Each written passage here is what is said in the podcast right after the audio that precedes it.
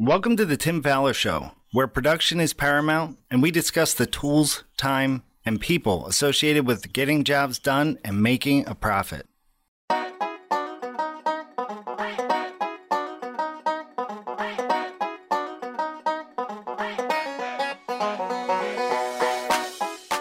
On today's episode of the Tim Fowler Show, we will be talking about how do you make sure the client knows what they're getting with the help of special guest Chris Landis of Landed, Landis Architects Builders in Washington, D.C. Alongside Tim Fowler, I am your co host, Steve Wheeler. Here is the Tim Fowler Show.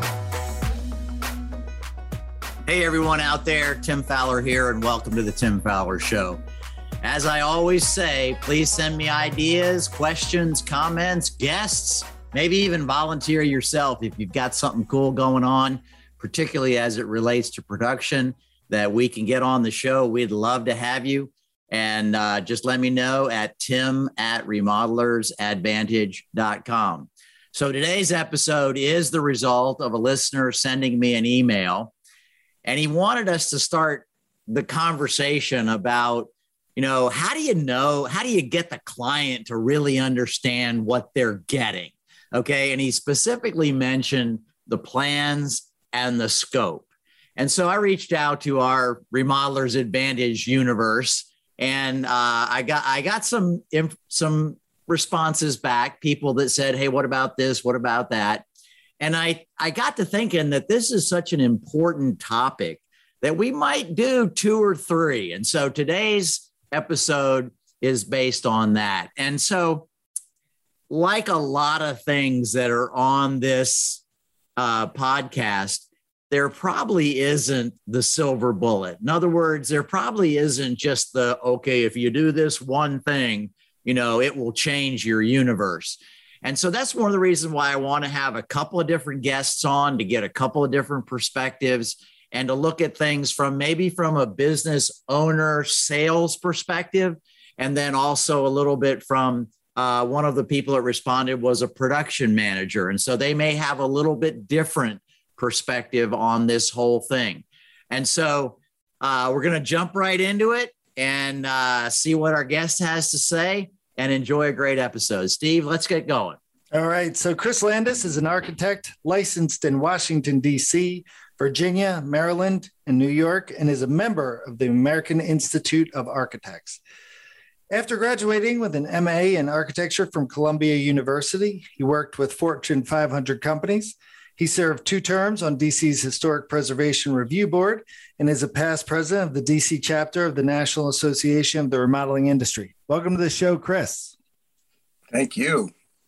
Hey, um, so Chris, just give us a little bit more information about Landis Architect Builders, and uh, you know, what's the size of the company? What kind of work do you do? Do you have in-house staff, or do you have all subcontractors? What's the makeup of the company?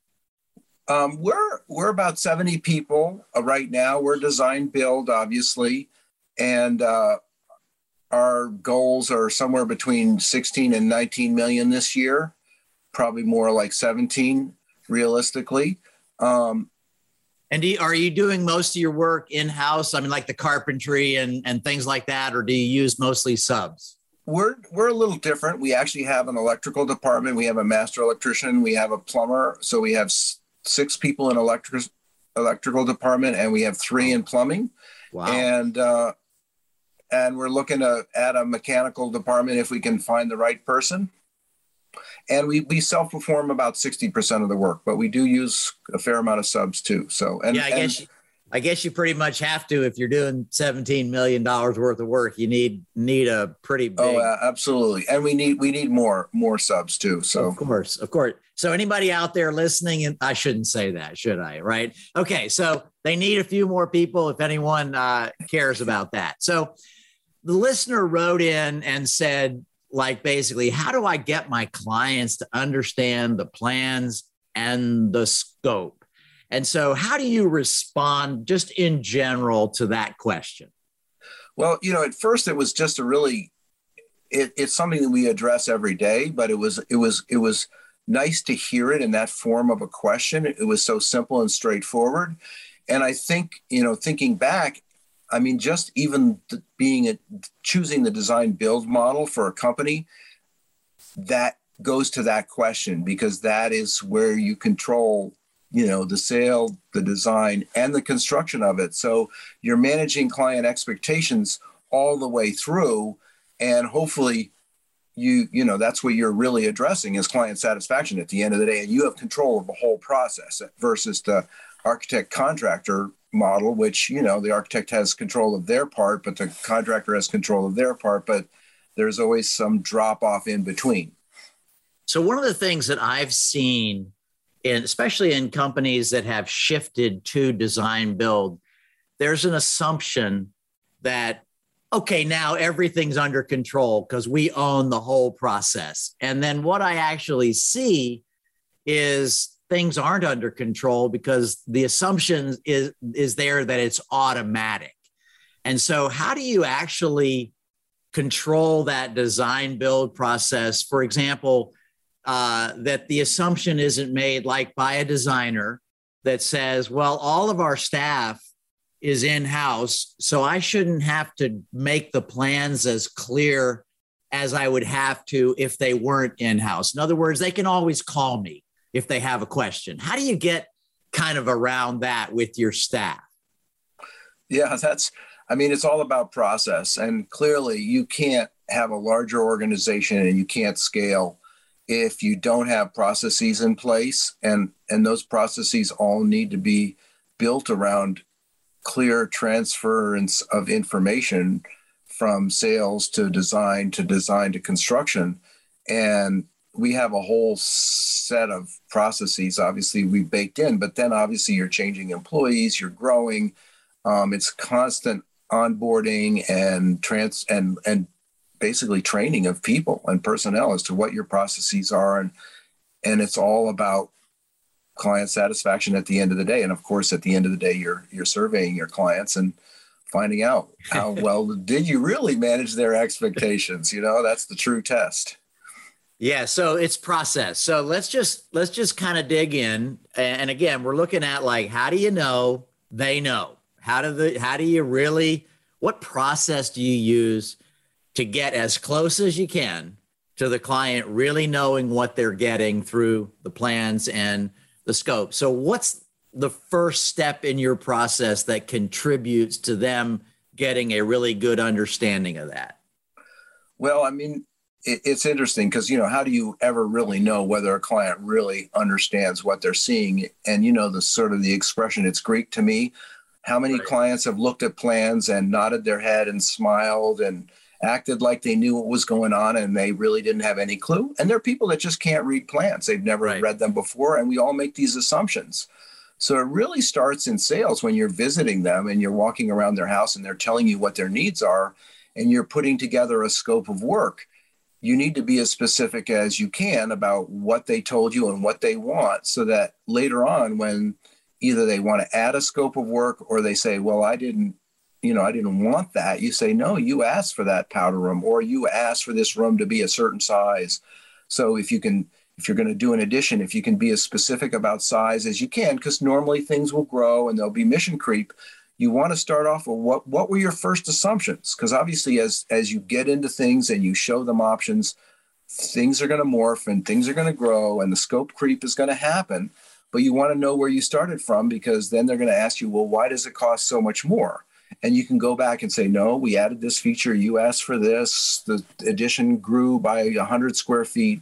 We added you know five windows whatever you know? So that's really what it is about is documenting every step of the way and then reminding people of what they told you and and what they had agreed upon. Okay so what is the documentation that you do during that sales discussion that will help doc i mean what what do you create that helps document that so you have something to go back to? So we we we visit the the client and we walk around their house and we listen to their full scope of work. Some people um, are more organized than others. Uh, some people have a written scope of work that they hand you. Obviously that indicates that they're probably seeing a few people and they're handing the same document to everyone. Um, but some people are free forming it. And so you're you're photographing their house and you're listening and then you're putting together a document which we call a design proposal, which reiterates exactly what they said. And then ideally they sign that and that becomes your initial con- design contract, but it's got a clear scope of work in there. It even ideally, well, for us, you've ideally talked about budget, um, but clearly we're giving them what their budget needs to be and it's it's within a range. And then they have to say that's fine.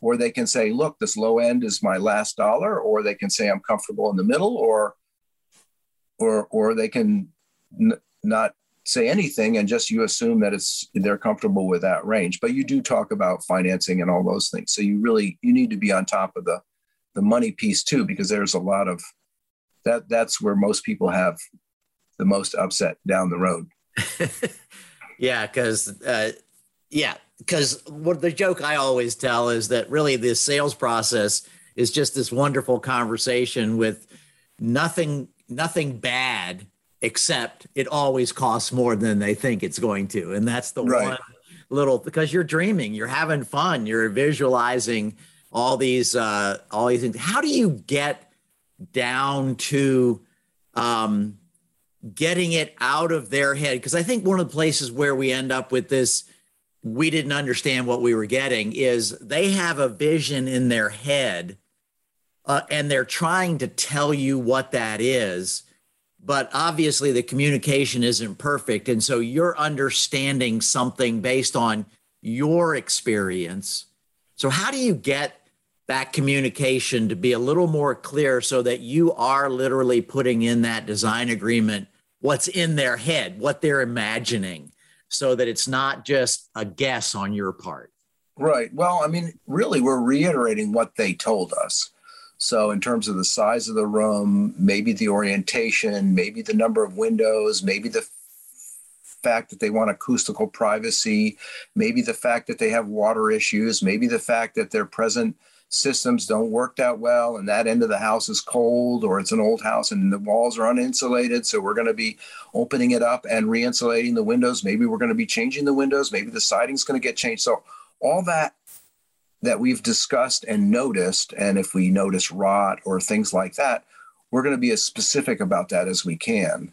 Um, and then clearly, once we started in design with the new tools that we have, the 3D modeling and all that stuff, really they can see everything visually. And, you know, that's the big difference from, let's say, 10 years ago, where it was all 2D. Now it's 3D and it's in color. So, really, the, the not being able to visualize is no longer an excuse because it's really literal in terms of what we're showing them. Yeah, so I I'm just going to go out on a limb here and one of the things you're saying to us is get 3D regardless because I'm assuming not everybody uses that still. I mean, you you might it, be right about that. I mean, certainly I'm old school. When I went to school, it was you know Mayline and a T square and a right. and a triangle, and I I actually have people on staff who do all the three 3D at this point. I'm sort of talkitecture, but um, but no, we walk them through the space. We we discuss all the features, you know, lighting, reflected ceiling plans, um, placement of windows, you know, the the windows, the cladding, the color of the screens, the color of the hardware. So that's the level of specificity that you have to get to. And then you have to bake that into your construction contract. And we upload all those finishes and cut sheets and details into either a Buildertrend or a CoConstruct or something like that. So it's in the cloud. They've clicked on it and approved it. Obviously, they've seen it in the office with samples and felt the looked at the tile and looked at the color and all that stuff. But at the end of the day, it's all approved and checked off in the cloud so they can be on vacation in Europe and they can know they can check in on their choices four or five months later. And then also the carpenter or the tile setter can be on the job sitting there opening a box of tile and he can look in Buildertrend and open up the tile and he can know that it's that size and it's that color and that manufacturer so he's not putting a wrong tile on the wall because how many times right. has that had happened yeah so when you talk about 3d i'm just going to again go out on a little bit of a limb here are you are you talking mostly like they're looking at a computer screen or are you actually putting those goggles on them and they're able to look around the room and see what it's going to be. I, am I've seen those at trade shows. Both, both, both of those, because obviously, obviously the, the Google goggles is a little cardboard box. You get it, you get the model on your iPhone or your phone, and you slip it into the cardboard box, and you can see it in 3D, and you can stand in your kitchen and visualize what it's going to look like on a bigger screen. It it's it's just looks like a, a 3D picture that you, but you can move around. Um, even even those 360 photos that you, we've all clicked on and moved around inside of a room, it's not 3D to per se, but it's it's it looks three dimensional and you can move around it, and you can do that inside and outside. So you're looking at the massing of the house from the back or the front or whatever. So yes, and roof lines and materials and colors and all that stuff. Yes, right there. Oh, that's so that is so cool. So I'm assuming there are plans, uh, you know, drawn, you know, paper plans as well as posted in the cloud, I'm assuming. But how do you kind of get them to you mentioned earlier that they don't read plans and I've oh, noticed oh, sure. that from years ago. How do you get them to be familiar or understand what's on those plans. What do those plans mean to your production right. team? How do you get that, your clients to understand it? Yeah, and that's part of every meeting. So really in in in design and architecture and and every every firm has a really a three-stage process. You're doing schematic design, they're signing off at the end. They like the floor plan, they like the circulation, they like the adjacencies, they like the you know the kitchens, the baths, they're laid out. Um, how many cabinets they have, the amount of storage they have, the amount of countertop square footage they have, the placement of the appliances, all that's locked. And they sign off on that. So once they sign off on that, they can't go back unless they want to and pay more money. So right. the whole step is to lock people in gradually so they can't go backwards because invariably there's that client who thinks they can get to the end of the process and then change everything and it's going to turn your life into a nightmare. And then so you've got the second stage is DD, which is design development. So you're picking all the finishes. They're signing off on all those finishes. Okay, no changes, right? We take we start with allowances, but then we convert those finishes all into hard prices. And then we sign off on a finished contract. So we got finished price, we got a finished set of drawings. We're walking them through the electrical plan. Here's the switch. It's a three-way. We got floods. We got we got Wi-Fi points, we got under cabinet lighting, we got in cabinet lighting. We're going to go over all that in great detail. We're going to show them the light fixtures. You know, is it a Lightolier? Is it of a white baffle, et cetera, et cetera? Because invariably, if you don't do that, they're going to say, "Well, that's not what I thought I was getting." And that's. I was just going to ask that question. Like, what then? All right, you've gone through all this process. What do you say, or what does your project manager say when the client says, I didn't know it was going to look like that. Right. Well, and you know, some of the tricks of the trade are so a lot of times, even with 3D models and floor plans, you don't you don't get the spatial um, scale of the thing. So right. we'll say get some painter's blue tape, and if we have to, we'll stake out the backyard, show them how big the addition's going to be, so they can be out there and look at the stakes and sit, you know, go to the corners of the yard and look at it and see what, you know, what what's going to be obscured and what's not we can do like an island or counter. We can take blue tape and put it on the floor, and they can walk around their kitchen and know that the aisles are wide enough. And you know, because sometimes a lot of times you're dealing with minimums, and are people going to be comfortable with that? And then how do they use a kitchen? Is it two people? Do you have to get by each other? Do you? What happens when the refrigerator doors are open or the dishwasher door is down? It blocks blocks the aisle. So you got to you got to have that discussion. You got to talk about it. So do you do you do anything? What made me think about this is when you were you know talking about staking out the backyard where the addition was going to go. Do you ever do things like I just want you to understand you're not getting this? In other words, is part of this conversation what you're not getting as well? Well, that's yeah, absolutely. Certainly in the design realm, that's true. And sometimes we do feasibility. So with a feasibility study, we tell them exactly what they're not getting because a lot of times they think they're going to get more than they are. Um, and then it rolls into full design. But even with full design, we tell them, okay, you know, we're not, we have to still hire an, an engineer. Maybe we have to hire a surveyor to survey their lot. Maybe we have to hire a, a soils person because their foundation is, is, you know, going into the ground. Nowadays, when you add a story in our area, you have to, you know, dig a test pit and you have to go down and find their footings and are they the right footings and uh, is the soil bearing capacity correct and all this adds money to the client but we have to tell them about it and that's going to happen. It's going to it's built into the process. Man this is so cool. I love this conversation. There's so many really really uh, good things. But again in our conversations before uh, the show one of the things that you emphasized to me was you know sometimes tim it's just a matter of being patient.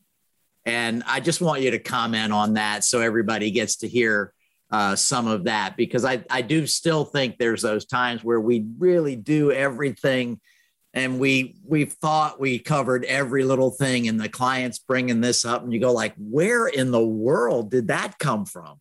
You know i right. have no idea.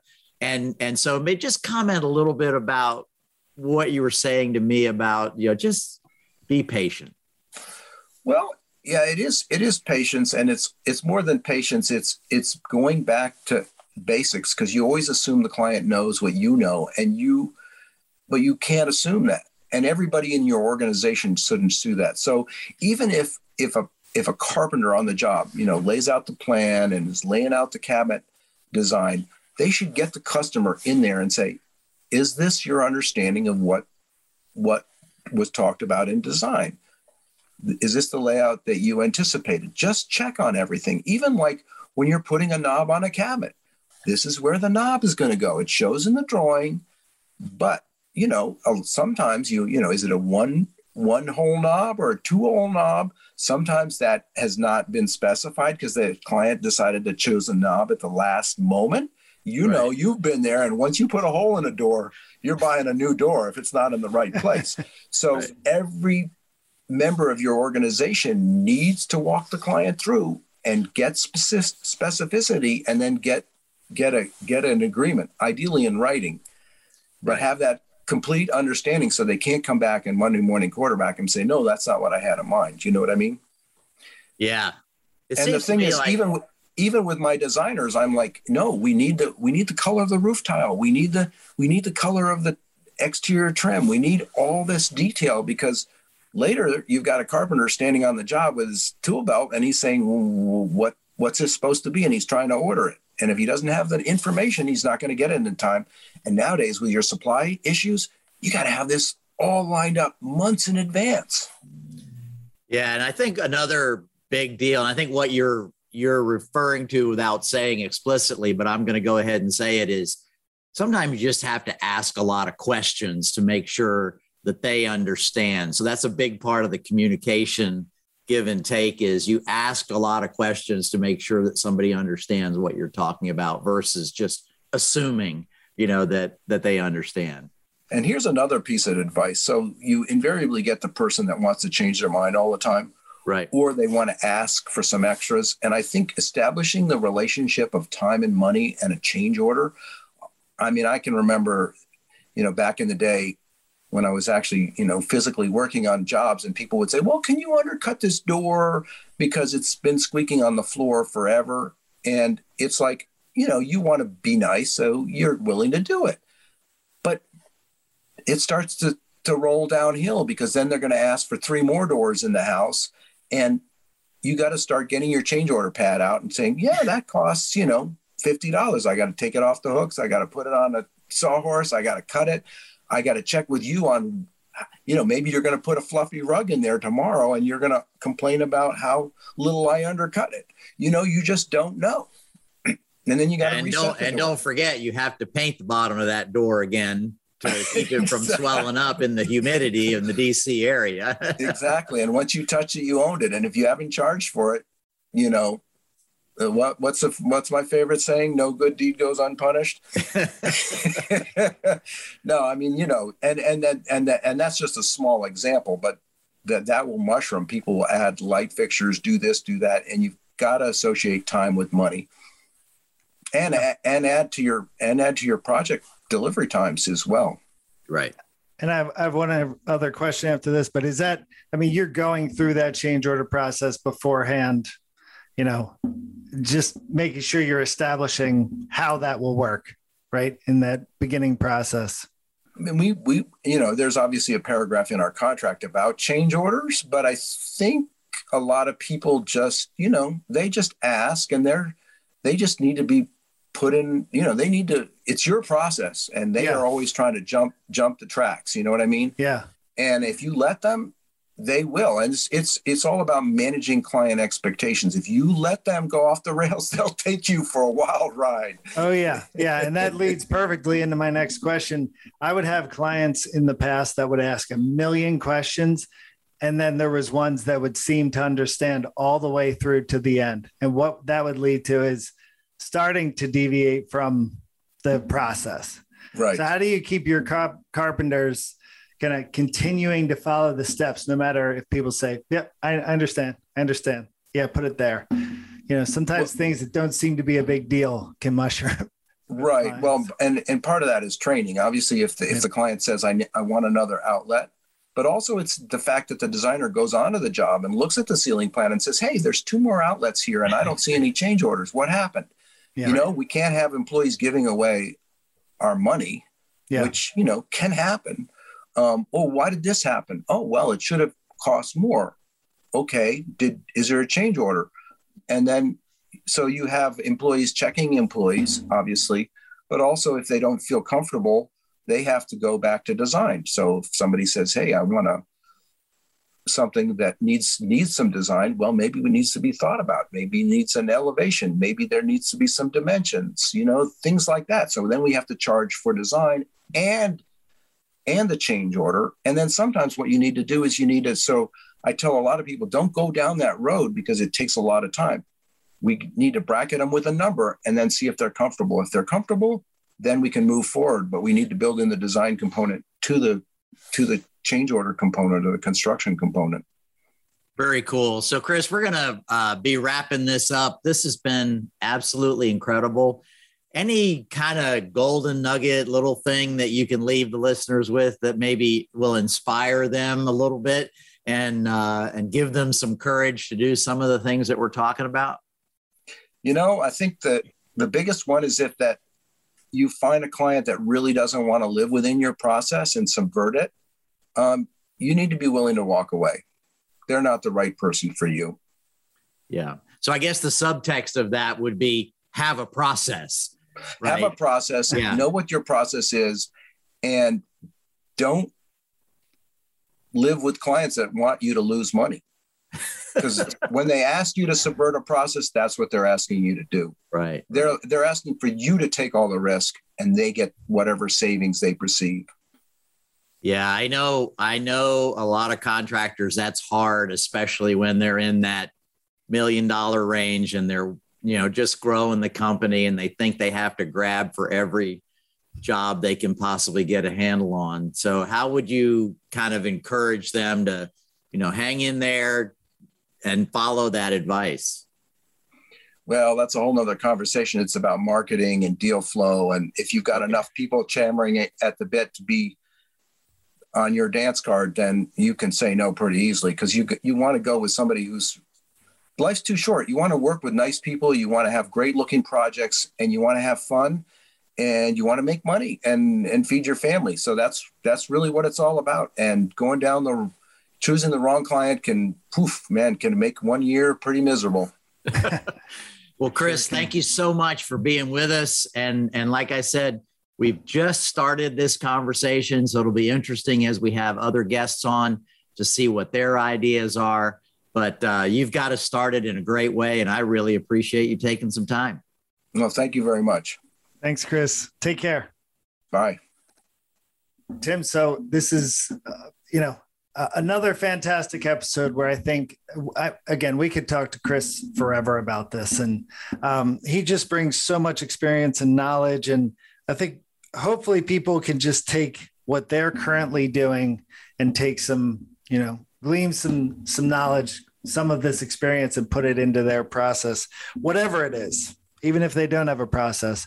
I just want to touch on one last thing that was very important. I was going to bring this up is um, a lot of times just on the change order side, we want to be nice. We want to do certain things. And some people say that's a form of my marketing or, you know, Right. I fix things or I, do, I go extra because that's our marketing. Well, that's that's not great marketing. I mean, that's not gonna that may get you a, a person to get a uh, do another job with you, but you know, in terms of always having lead flow things like that, that's it's just important to note that giving away free things is not marketing.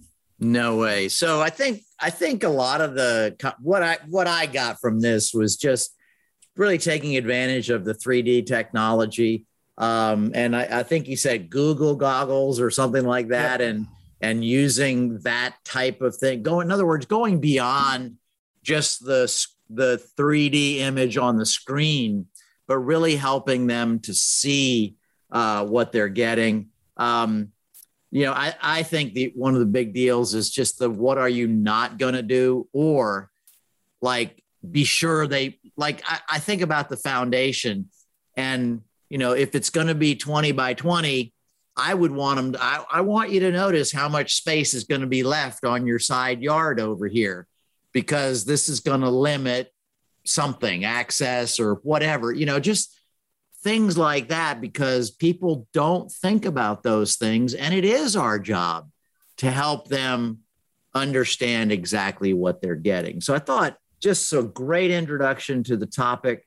And as I mentioned before, we're going to have at least one other person on in a few weeks uh, talking about this from a little different perspective. And I think if you put it all together, you'll come up with some great ideas. Yeah. And instilling, uh, putting processes in your company, again, no matter how detailed or uh, advanced or parochial they are, you need having systems instills confidence in yourself to run a great project and make a happy client. Definitely. So, we want to thank Chris Landis for joining us today. And we always want to thank you for listening to another episode of The Tim Faller Show. And remember, at The Tim Faller Show, we're working hard to eliminate it is what it is from your vocabulary. This has been another episode of The Tim Faller Show. Want to hire Tim and fast track your growth? Visit remodelersadvantage.com slash consulting to learn more. And if you'd like more information about Roundtables, our world-class peer advisory program, please send me an email at steve at remodelersadvantage.com. And of course, don't forget to subscribe to the show and comment on iTunes. Thanks for listening. We'll see you next week.